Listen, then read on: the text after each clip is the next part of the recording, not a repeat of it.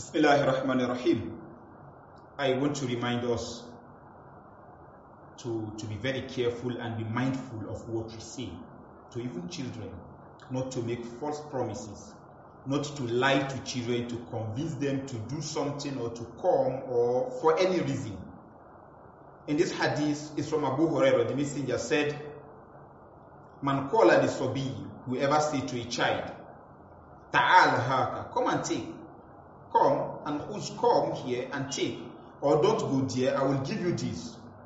But you did not give him such thing. You only say that to convince the child to put him at rest because you want to follow a particular person or to do something, and you, in in trying to call his attention, you said, "I will take," and the child came purposely to get that thing, and you did not give him such thing. Fahia kasbatu. That is a lie, it will be written for you that you have lied. In fact, Abdullah Ibn Amir, he narrated that Prophet Muhammad came to our house one day. He was with us when my mother called me to come and take.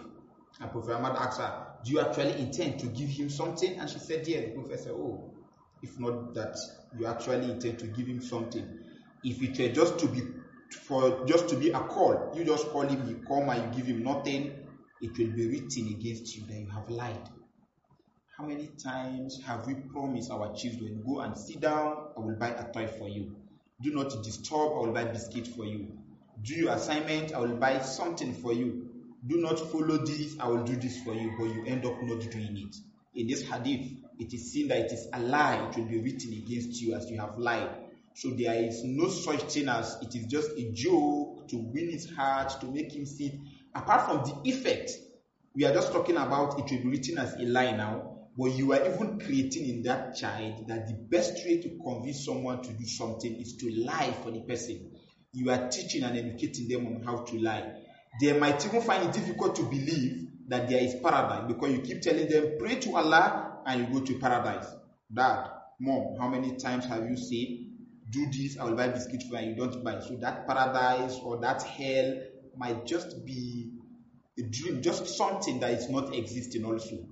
That is even the effect it will it, it, it has on, on, on these children in the building and the training of, of the children. But first and foremost is to even know that it is a sin. You will be considered a liar if you promise these children that you will do something and you don't fulfill it. So next time you want to tell them to do something or don't do something and there's a promise, make sure it is something you can fulfill and you must fulfill. Yes, for the ones you've done before, do a sincere repentance, return to Allah, and we pray Allah forgive us. Assalamu.